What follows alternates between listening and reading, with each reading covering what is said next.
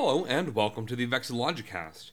From the city that hosted the First and Second Continental Congresses, I'm Simon the Cannibal. On today's episode, which is the 13th episode of the Vexillogicast, much to the disappointment of anyone who has triskaidekaphobia, I'll be focusing on 13 stripes. That is to say, early American flags with 13 stripes on them. Before we get into that, as always, you can view images of these flags on vexillogicast.com. That is V E X I L L O G I C A S T.com. And discussion will be on the subreddit r slash Simon the Cannibal. For those of you in the Philadelphia area, this Thursday, which will be one day after this episode is released, I'll be giving a 10 minute presentation at Nerd Night Philadelphia on the history of steam power in Philadelphia. It's a part of a series of talks, and I've given talks at Nerd Night before, and they're actually the reason I do these podcasts. So I encourage you to come on out.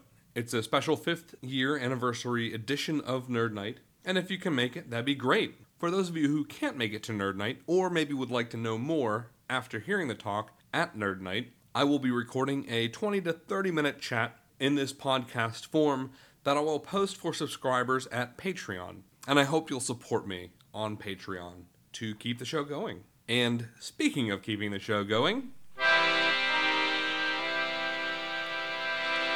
So, on today's episode, we're going to be talking about quite a few different flags, and I'm going to briefly hit each of them. I'm sure there's more history and there's a little bit more in depth history, but I just want to kind of touch on them and just give you a feel of the different varieties of 13 stripe flags that were around during the American Revolution. Our first stop is on the Forster flag. This is the quote unquote oldest American flag. It was supposedly flown at the Battle of Lexington and Concord. It might have been a captured British red ensign that was then turned into a flag.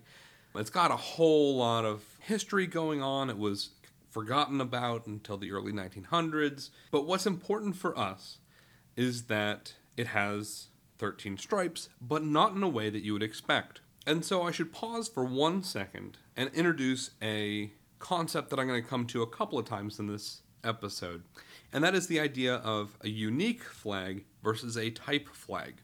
A unique flag is one that is one of a kind. This is an actual piece of fabric that was modified, that was used, that sort of thing, that is its own unique item. This is a flag that you might see in a museum.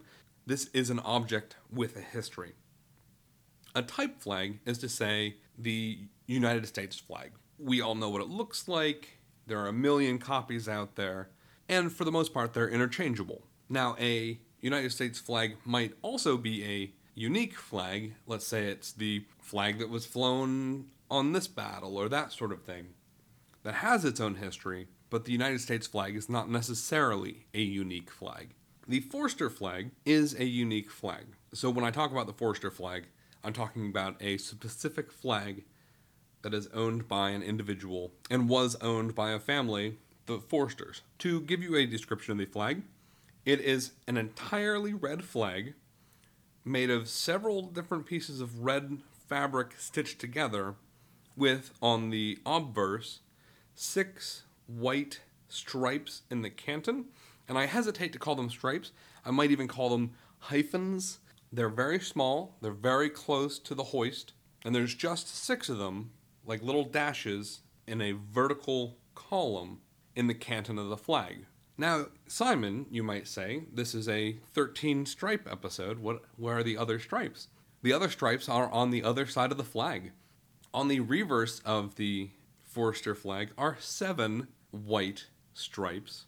And again, I hesitate to say stripes. I, they're very small. You would not think of them as stripes. You'd think of them as little dashes or something like that. But in total, there are 13 white stripes on this flag. It is theorized that the flag was originally a British red ensign, which we've seen come up multiple times in the Vexillogicast, and that someone cut out the Union flag from the canton and sewed a red piece of silk in its place, and then sewed to that these stripes. So again, it is a red flag with six stripes on one side, seven stripes on the other side, but all those stripes are concentrated real close to the hoist, and all of them are in the canton to the top left. Which brings us to our next flag, which is playing with this idea of stripes in the canton, and that is the flag of the Delaware Militia, also known as the Dansey flag. The Delaware Militia flag is a green flag with red and white stripes, like we're familiar with, all in the canton. So again, it is mostly green, three quarters green, probably more than that, with red and white stripes in the canton. This flag was used during the Revolutionary War's Long Island campaign and was captured by William Dansey, and that's where it gets its name. Uh, William Dansey was a British officer of some sort, and he took the flag back to the UK as a souvenir. And this Delaware militia flag, this William Dansey flag, is also a unique flag that exists today. To get into a couple more flags that have stripes in the canton, the flag of the Philadelphia Light Horse has 13 silver and blue stripes in the canton on a generally yellow flag. And this flag is defaced by a coat of arms, You got a couple people, it's got stuff going on all around it, but I won't get into that too much. Just know that the Philadelphia Light Horse currently has 13 horizontal silver and blue stripes. And I say currently has because these silver and blue stripes are in fact painted over a Union flag that was originally in the canton, at least on the unique flag. As a type flag, and I should say this is also a type flag because the Philadelphia Light Horse still exists, obviously they are made with the silver and blue. Similarly, Sheldon's Horse, also known as the 2nd Regiment of Light Dragoons, has silver and blue horizontal stripes, again in the canton, but in this case on a blue flag. And this blue flag also has a coat of arms. This is a common motif until we get the introduction of what we now know as the United States flag with the 13 stripes. The town of Easton, Pennsylvania has an interesting flag in that it is the reverse of the United States flag. Again, following with this 13 stripes in the canton, it is a blue flag with 13 stars on the flag itself, 13 white stars with 8 points. According to legend, this flag was unveiled on July 8th, 1776, to commemorate the reading of the Declaration of Independence in Easton, Pennsylvania. And according to legend, it was flown by Captain Abraham Horn in the War of 1812. This is also a unique flag, although there is some dispute whether or not it was created in 1776 or if it actually dates from the War of 1812, and there's been some back and forth about that.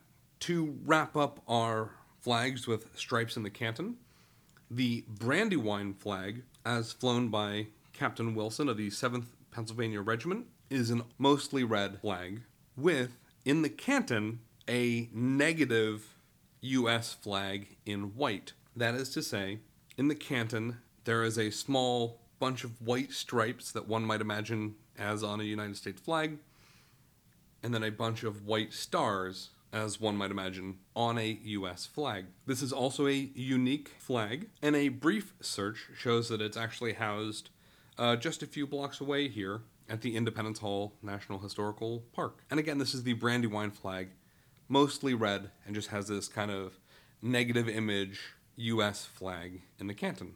To get away from the canton and onto the flag proper, it should be noted that it took quite a while to settle on red and white. There exist numerous accounts of flags that have red and green stripes, red, white, and blue stripes, black and yellow stripes, sometimes with 13 stars in the canton, sometimes just as striped flags, all representing either a single person's ship or representing the United States as a nation. A good example of this would be the Serapis flag that I mentioned on the United States episode. And of course, if we're talking about striped flags on ships, I would be remiss not to mention the first naval jack of the United States, which I should say there is some debate whether or not it was actually used as a naval jack or if it was used as a naval ensign, but we won't get into that. This is the flag of 13 red and white horizontal stripes with the rattlesnake on it that says, Don't tread on me. The rattlesnake being a relatively popular symbol of the United States at that time, it was flown by the United States Navy. And I should say is still flown by the United States Navy. Until 2002, this was used as the naval jack of the oldest active service ship in the Navy. And then on September 11th, 2002, it is used as the naval jack of all naval ships as part of the War on Terror. Finally, to wrap up, I wanted to touch on familiar slash unfamiliar territory, which is the flag of Guilford Courthouse. And I'm not entirely sure how to say that. That is G U I L F O R D, which will be our final flag of this episode. It is a unique flag.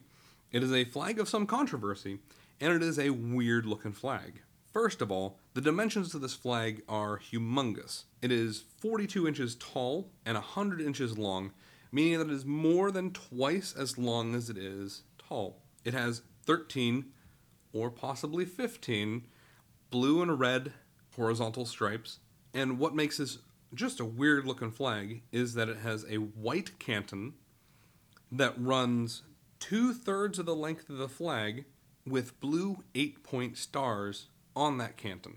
So again, we have red and blue stripes, a white canton, and blue eight point stars. And the canton is huge on this flag, and the flag is super long. According to legend, it flew at the Battle of Guilford Courthouse in North Carolina in 1781. But there is some doubt about this, and there is some doubt specifically about whether or not this flag existed before the War of 1812 which is why I bring up the it might actually have 15 stripes and possibly 15 stars. While it currently has 13 stripes, 13 stars, the stitching indicates to some people that there may have been two more stripes and two more stars on the flag, which would mean that it had been constructed later than the War of Independence. Again, this is a unique flag and it still exists. So you can go and visit it and decide for yourself. I hope you've gotten a kick out of this 13th episode with 13 stripes. As always, hop over to vexillogicast.com, that is V E X I L L O G I C A S T.com, for links with more information about these flags, r slash Simon the Cannibal for discussion. And again, if you're in the Philadelphia area on Thursday, July 9th, 2015, I cordially invite you to Nerd Night at Johnny Brenda's, where I'll be giving a talk entitled Getting Steamy in Philadelphia about steam power in Philadelphia. And if you can't make it and you'd like to support the show, as a freebie, I'll be putting up soon a an extended version of that talk on my Patreon page, which again is Patreon P A T R E O N dot com slash Simon the Cannibal. And of course, there's a link to that on vexillogicast.com. As always, thank you so much for listening, and best wishes from the Vexillogicast.